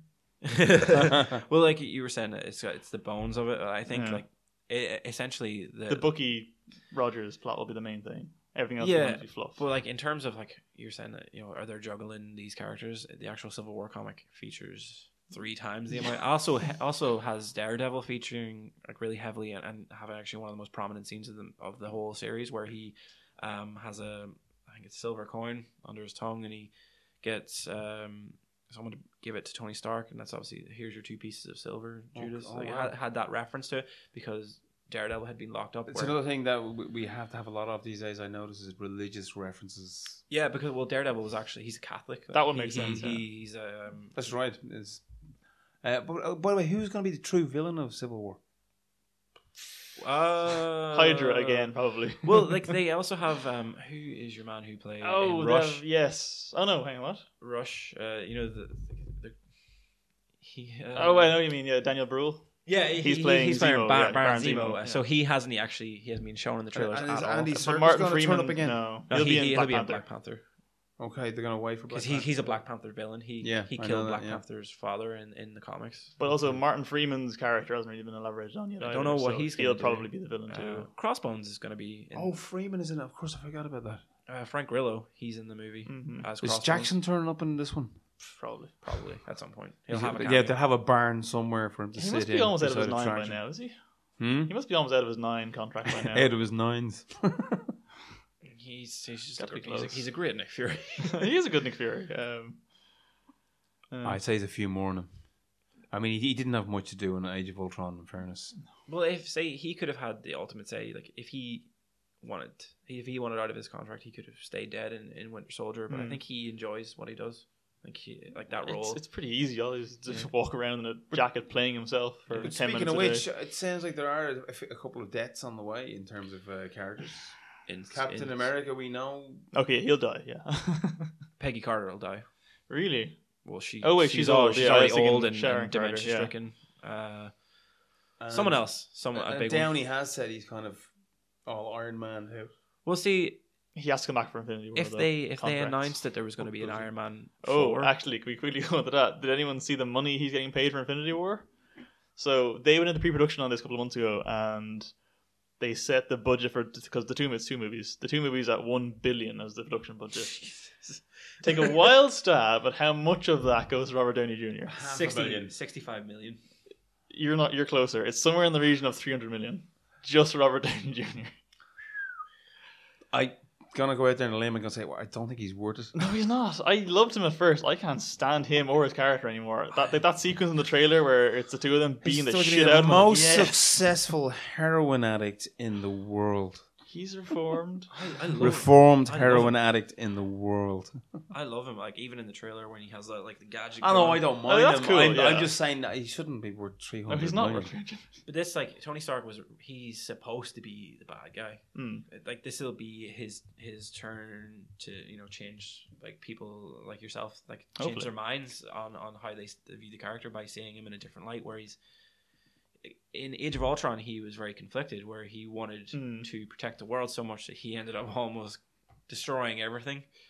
Yeah, and the fact that he expects to be listened to in this next movie makes it very unbelievable. But yeah, as I people think- have pointed out, like it's funny to him going to Cap and saying, "Oh, we have to be accountable for the things we did." Yeah, the things you did, you built the murder robot. you, caused all you, of this. you built the murder bot. Um, but I think he, he's going to be taking a very hard line approach to it, as as with it. You know, there's no way to sort of PR yourself out of this. Like you're going to have to imprison people. Like that's why there's that floating Yeah. prison in the ocean. Yeah. I, I'm I'm amused by the continuity of getting General Ross back in the game I was That's so cool, happy yeah, with that. that's I cool. was so happy with that. because in, in fairness now, who was our original General Ross in in the really bad Ang Yang Lee? Lee one, I have no idea. That was Sam. It was Sam Waterson, I think. From you'll know him from uh, the narrator of uh, Big Lebowski. right. He's a great actor, and he was fine as Ross. Th- There was no need to have a different one, but Hurt is a great actor too. So it's good to see him come back. I hope he turns into the Hulk. No, Red, Red Hulk. Hulk, yeah, that would be good. Sans mustache. That would uh, that'd be unbelievable. Like that that would be a massive, you know, Oh. WTF moment in the movie. I think. Uh, yeah, well, what would happen though after that? It'd be weird to have that happen without Mark well, isn't there Ruffalo in talk the the. Hulk is going to turn up in this? No, he was. They could have seen out. Yeah. I think he did shoot them though. cut his scenes. He only had like one scene apparently, but it's been cut. Yeah.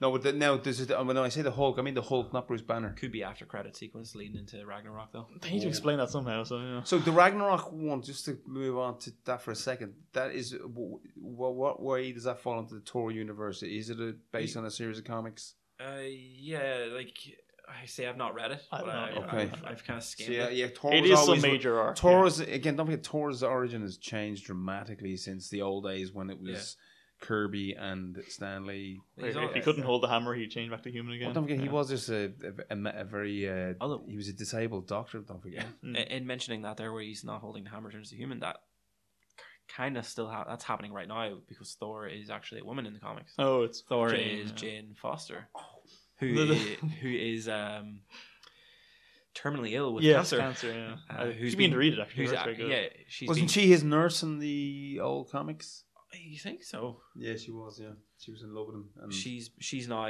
being treated for cancer. In, So just to for people who don't know, This it is- is this is a Doctor. Blake used to have a stick. It was an alien invasion. He hid in a cave in Norway, and he found Thor's hammer.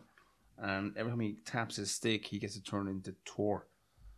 And Jane is this nurse that's madly in love with him, but he doesn't really know about it. Mm. And So that origin has gotten totally lost. No one's ever going to do that film version. Which brings us back to Ant Man, neatly enough. I love. Uh-huh. This has been a great DC podcast, hasn't it? Yeah, it was never a DC podcast. It was a start off point. We're more excited about Marvel now. I think I was just going to say that. Like, it's funny that we're talking about all the future Marvel movies and not the future DC movies. we've got our second wind on Marvel. Well, we did. We talked about Suicide Squad and Very briefly. Wonder Woman Nobody is too vague and too Captain America. See, to that's- not, to that's- not get that's us back the to, point. ca- to Marvel There's, Yeah, comics. there's no context where Exactly. we can talk about what's going to happen in the future of DC because there's only been two movies. Mm. Man of Whereas Steel and Batman, Superman. Superman. Whereas with Marvel, you have the, like, the 15, last think, eight yeah. years of, of movies. four different TV shows, Yeah. Uh, some of which are good. oh yeah. Like Daredevil. Uh, Daredevil's great. is one of the greatest TV shows I've ever watched. Like, Agent Carter's not very good. I find it amusing. it, it's very I love disposable. that golden Hollywood. I, that's oh, the true. aesthetic is great. I love the aesthetic, but it's very meh. and uh, it's good to see heroines kicking ass. You know, Yeah. There's, there's not enough of that. It's very 90s feminism, though. Just here she is beating men up. Feminism. Yeah, men, from the, men from the fifties. Which, yeah, evidently deserve it more. But, yeah. I think they But did they, they are still. But but a lot of the stuff that's evolving in Agent Carter is going to pay off within They the always greater say scheme that. of I things. watched two seasons of Agents of S.H.I.E.L.D. and they've always been promising that. It's never happened. I, I, the I- Inhumans thing will pay off. at I. I yeah. did like the cleanup stuff from Agents of Shield after Age of Ultron. There was some reference. Well, like that's spilled now where they're they're now dealing with their own thing. That's why Yeah. there's no not so much continuity between the the cinematic universes to the TV because they're too busy dealing with the inhuman thing. So they've got their own arc going on, which is really smart in a sense where they can incorporate Civil War in season four. But they're so they're all so busy that that's why you know when um, Iron Man three like he couldn't call anyone else because his story happened in a certain amount of time. Mm. So he's he's so busy he can't go, but like, oh, I need Hulk. He can just obviously knock this guy out for me. um, but with the TV show, they're obviously constantly doing something. They're not. They don't have any days off. They can't be like, oh, we could just get the Avengers to help out with the Inhuman thing. Mm. I'm, I'm pretty sure that's a like that's what's on most like casual. There was one critique I heard about the upcoming Civil War was that are they, have they not raised the bar too high in terms of the the apocalyptic angle? Because it, uh, if I'm right, the premise is coming off that they need licenses to be superheroes and they need more controls because of all the madness Yeah, well, all- that like, has all been the- associated with them, starting with Avengers, Yes. and then it's moving all on it's to collateral damage. It's it's money and, and the lives that are being lost from their actions. But at the end of the day, they're the ones saving the world. They're the ones more most qualified to uh, defend it. Like what Black Widow said at the end of Yeah. a lot of neurotic people in suits. Yeah, Yeah, you know, like oh, we will wear superhero, we'll, we'll wear suits and capes and masks, and we'll fight the aliens and the bad guys because no one else is good enough to do it. Like, I'm gonna bang on a bit Thanos again. So is, is, is there a chance that Thanos might turn up in this movie? I don't know, I no, doubt it. no, because Vision's still in it, and he's only just getting this thing where when Thanos eventually shows up, the only reason he's going to come to Earth is to take the Infinity Stone from Vision's, Vision's head, yeah. head. So that's going to be quite strange. There could be a vision sequence or something where he like kind of gets like a like a, some kind of headache and then sees Thanos or Yeah, like, he, like- Thanos tries to find. It's like they did it. something. They did it in Guardians, where you know Yeah, they realized that all these things, and and then they did it in Age of Ultron, where Ultron was like, you know. You see the glow, these kind stones, of, and yeah. you see the stones together in this kind of cloud that shaped a globe. I love that visual. Yeah. I was like, oh yeah, that's good. um, they like see that's the thing. Like Marvel are so smart where they can fit these things into like a thirty second afterthought, but it's a massive plot point for what's happening in the future. Whereas I think DC aren't But there. again, that's why I thought the Flash bit was really well done because like, that Yeah. felt like It, it you felt won't like what get Marvel it. would If, do. yeah, exactly, exactly. It was a Marvel thing. You won't was get it if you're casual, but you won't also you won't, you'll you'll forget about it. Whereas if you a- know what you're looking for, that's really Yeah. cool. Well, like we were saying about these post-credit sequences Mm. that DC feel that they shouldn't go there because it's a Marvel thing. I don't. That care, flash I moment think- could have been a nice post-credit Yeah. scene as well. I am genuinely surprised Darkseid didn't show up. I was convinced we'd at least see like his outline or something. I was shocked that he didn't make any kind of appearance. Well, you saw that apocalypse alien creature thing, the, the demon thing in the deleted scene.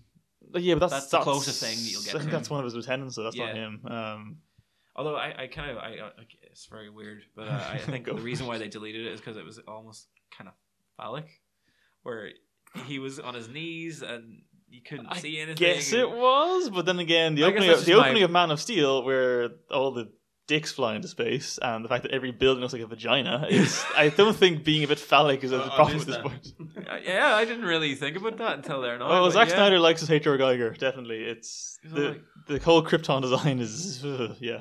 He's bound to this naked creature thing in, in that alien ship, and I was like, oh, that's a bit weird. Well, like when I first saw it, like my mind. It's a bit weird, but I still wouldn't mind have seen that scene. I think it's because it's, again like that tiny scene explained a huge plot hole. It did. That was thir- forty seconds long. Like I, that's why the thir- three-hour cut will hopefully salvage this to a point. That's a We- good point. I it could have spent a lot more Mm. time in the spaceship, and it would have eased off from. So, uh, Okay, he has a plan. Yeah, there 'Cause needs to be some peop- something in place. yeah. Like, where did that alien come from? Is, is did he come from a portal? Like, they have the um, the weird metal. the, the corridor thing that the Flash, like Oh, yeah. that the Flash traveled through that that cosmic corridor or whatever it's called. Well, well, again, in terms of high speed plot, the way he got into that spaceship in the first place was kind of ridiculous. It's Oh, like, the oh fingers yeah, I, for I. I, or is again is that character going to turn up again? The guy who found the kryptonite at the bottom of the sea is he going to turn up again? That was the guy that built Metallo. There was a whole huge allusions to so much stuff that you're going, wow, that would have been so much interesting storytelling that we didn't get to see. Yeah. I mean, because again, that's within the DC world that that was a pretty successful alien invasion compared to the Marvel one in Age of Mm. Ultron. I think like for the ba- like the Batman aspect of Batman versus Superman and Superman aspect of Batman versus Superman, they should have gone to like the most prominent writers and got them to consult on the script with. Yeah. Did you see the thank yous at the end? There was a huge thank you list there to a lot of comic book writers. I wonder Didn't whether that was just thank you for uh, the influence and the inspiration, or did they talk to them? I'd say like I think Geoff Johns was involved in some level of this, but Yeah. not much, I I guess. But uh, going back to people getting blamed and pointed Mm-hmm. to, it's it's like pointing to presidents and heads of government because I don't think they're really in charge. I think they might have a fairly unique voice, but they're still talking to a committee, no Yeah, matter no. what the thing is. It's a franchise, it's a business. A lot of money is made, a lot of money is paid out to people. And it's kind of wrong to slap one person on the wrist over it all being it's essentially like like it even referred to in the movie. It's a democracy. People talk, Yeah. you know, but that's what they're doing. Well, the filmmaking scenes. is that at the end of Yeah. the day. It's collaboration. Obviously, the book has to stop with somebody. Yeah, but at at the end of the day, Zack Snyder's the one who has his name on the front, so I think that's why he's the one getting the, the flack. Hmm. I think. Well, some, a, friend of mine said an interesting thing about Christopher Nolan's Batman's, and he mm-hmm. said he felt that Nolan was not comfortable with superheroes. Phew, And really? everything. no, no, but with the with the, the iconography, as you know. I know. I fully kinda- agree with that statement. Yeah, and you can see it in the in the way he creates his uh, villains, Mm. etc. I mean, Joker's a good example of it. I mean, that's essentially uh, Henry escape from Henry portrait of a serial killer aspects of that character. Um, whereas Zack is trying to embrace all of that kind of loveliness that can become camp, and th- But that while I think is still one of trying the to be Nolan. yeah. Well, Nolan's still producing these Well, I things. don't so- know how much. I, I really wonder how much Nolan is involved anymore. In, ter- in I wouldn't say he's doing much, but I still feel like Snyder probably feels somewhat weighed down by expectations of Nolan because Dark Knight made all that money. It's the most the Dark Knight is probably still probably the most recognizable superhero film of the last ten years. Tied with Avengers maybe, but I feel like Snyder felt like he had to do justice to Nolan's legacy of Batman and make it all serious and deep and meaningful, and instead just made it laughable. But Well, we'll get to go back a bit. You guys, what are your opinions of the the, Bat, the three Batman movies with Bale? Do you like them?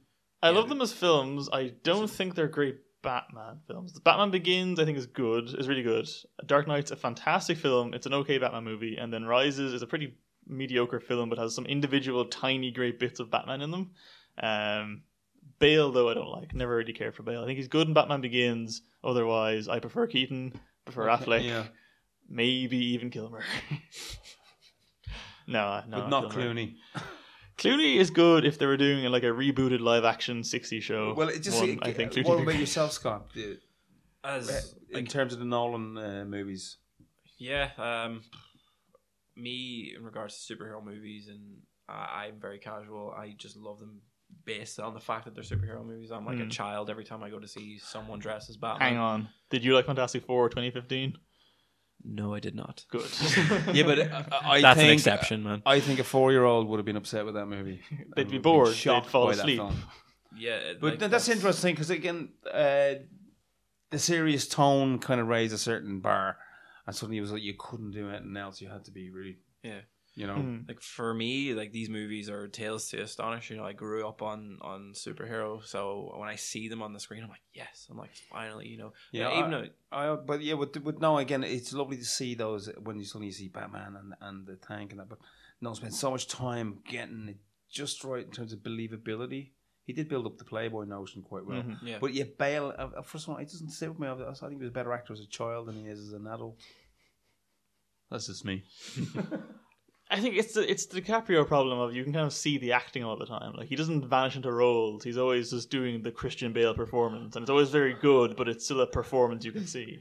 Uh, uh, the one thing that I always stuck in my craw was uh, the Batman Oh, the- voice. yeah Which is fine in Begins, and Well, then suddenly God- it that was one good thing that Dark Zack Knight. did. He had the, little The robot vo- voice the- from Arrow. i know yeah. yeah i love That that, made sense. I did. Doing that all the time, isn't it? Oh, come on, it's gonna kill you. You wouldn't want to be talking to your villains too much, would you? no. Especially when you're explaining like plot points to commissioner gordon or something. You're like you're going home with a sore throat. You're like i need a strepsil yeah that's why he has that utility belt it's just full of strepsils I always loved in Dark Knight Rises that bit where um, he has to sort of exclaim in horror when Catwoman shoots Bane, and he goes, because he keeps the voice in, so he has to kind of do a oh, but with the voice, it's like oh, it's just it's absolutely preposterous. But um, I'd forgotten that. Yeah, that was. Well, all the bad points just come flooding back now you're like oh can we actually quickly discuss in terms of Batman Superman? because I know I kind of brought this up earlier on with both of you, and you didn't seem to fully agree. Like, is it? Oh, my voice broke. Uh, all that Christian Bailing just destroyed my throat. I don't think it's a very good or authentic version of either Batman or Superman. Uh, Okay, it's a sort of decentish Frank Miller Batman, I guess, but I thought fundamentally it's just wrong from the get go. I just it didn't feel like Batman. I think this stems back to the fact they changed the origin for Superman and Batman in that their fathers gave them really weird advice in these movies. Like Jonathan Kent's whole thing is it's justifiable to let people die as long as you're on the right. And Thomas Wayne's thing to me seemed to be because usually when Joe Chill kills them, he just kills them. In Batman Superman, you see Thomas Wayne going for the punch first. Yeah. He gets shot out of reaction rather than getting shot first. You know what I mean? Well, there's a question: Did his actions cause his death? Exactly. Yeah. Which usually it isn't that case. That's not the case. but then doesn't uh, Costner or sorry, Pa Kent Mhm. make a point that one action can do a good thing and cause a- a bad thing? exactly. Yeah. As long as you're here. in the right and save your own kind, So- it's okay if you let Well, other that to people me- die. The lesson there is damned if you do and damned if you don't. Which yeah, is true, and is it's interesting. Like, I actually quite like Batman Superman for just how morally compromised it is, but I think it sort of misses the point of at least Superman. I don't mind Batman being morally compromised to an extent, but at least with Superman, he shouldn't be that morally grey from the get go. well, wh- who learned the lesson at the end of the film? Uh, Superman ends up dead. Well, they, they have their proves out martyrdom Yeah, I think. Superman learned his lesson before his own death. It's like not everyone stays good. I think that's the thing. He he was too naive and everything. He didn't realize how deep these like Hmm. these bad guys will go to get what they want, especially from him. Like he essentially had to bow before But it, it, bowing before little weenie, yeah, uh, and who's making him go. basketball. Yeah, and ma- make him go kill someone just so his mother will survive. Like that's that's real deep and, and something that the like the the lightheartedness and the campness from Superman. Don't forget, he's the third kind of. Uh, well, there's two. There's two orphans in that film and one semi-orphan. and, and obviously, he had a terrible father. Isn't there in the comic books? Lex's father's pretty interesting demonic figure to Lex in several versions, if I remember rightly. Well, the thing is about this Lex, though, I feel like they have mentioned the father just in case people didn't like this performance, and then they can get Bryan Cranston in and go, "Here's your real Lex Luthor for Justice League Part 2. I don't think I That's wanna going see- to happen. it's absolutely going to happen. But it's it's strange how they have such a young Lex Luthor, yet you have all these accomplished heroes like Batman already. You know, Wonder Woman's been around. Yeah, yet hundred years at least. Well, Lex probably only has these like little yeah. files on them now. But again, isn't it just reflective on what's happening at the moment with our young millionaires? And I mean, the Zuckerberg. That's what I think. That's what reference that people it's talk what about. they tried true. to do with him. Mm. Was they tried to Zuckerberg him. Well, did you hear what the casting was with that? Where they got Eisenberg in originally to read for Jimmy Olsen. For that Jimmy Olsen gets killed in the first scene. The idea being that, like Game of Thrones style, if we bring in a big name actor and have him killed in the first scene, you'd be like, oh, no one's safe. But then for some reason, Zack Snyder went, you know what? You make a good Lex Luthor. Play Lex Luthor. Because Bryan Cranston was actually in talks. Oh, He was almost cast. And they went, no, Eisenberg, go for it. he could have been a Was phenomenal. that the actor. chat that he, uh, that uh, Snyder had with his wife, and he went, "Isn't he a crazy little kid? Yeah. What can we get him to do?" Because he was supposed to be Jimmy Olsen, but then he ended up being Lex But Luthor. I, I, I- just to go back on the Olsen thing, I thought Yes. it was Jimmy had a sex change, had a Wachowski. Yeah, Jenny doll, Olsen is in the movie. Jenny yes. Olsen. She's called Jenny Olsen in both. Well, she never mm. called it by name, but she is in the script Jenny Olsen. Mm. And it is ignored it, I guess. And poor Fishburne was wasted. I mean, I, I did want to see some more planets. But again, for everybody out there, go compare Superman the movie with the, the movie now, and it's kind of interesting how sensibilities have changed mm, Yeah. within how many, how many years? God almighty, 40 ish. nearly forty years. Yeah. And it's still a good movie. And uh, Donner fought for a more serious and revered attitude in that movie. That would have been as camp as the Batman of the '60s. If the, Or the if, 90s. the, if the producers, had, oh yeah, or the '90s, yeah, if, if the Salkinds had had, had their way. There was one scene in the film, I think, where he's going looking for Lex Luthor, and he finds Telly Savalas, who was a famous '70s actor who played Kojak, And Blofeld and Bond. and he says, "Who's looking at you, baby?" Which was his catchphrase, and that was in the script. And also, the, the Salkinds are these weird, kind of very wealthy people who made films. It's like they got to make movies, but they didn't need the money per se. Hmm. Um, they'd done, uh, and they, but they interestingly foreshadowed this desire to keep to know that you've got your next movie coming because they made a film in the seventies called The Three Musketeers. Mhm. But they also made the Four Musketeers at the same time, but they didn't tell anybody. They caused a thing called the Salkind Clause, where you made sure there was a contract in. You couldn't get a contract for actors to make two films at once and paying for one. It's actually a very good movie. Funny enough, made by Richard Lester, who took over the directing chores on Superman two. I don't. You all know the Richard Donner Yeah, yeah. story in terms of he got sacked from Superman two, though he'd shot fifty percent of it. Yeah.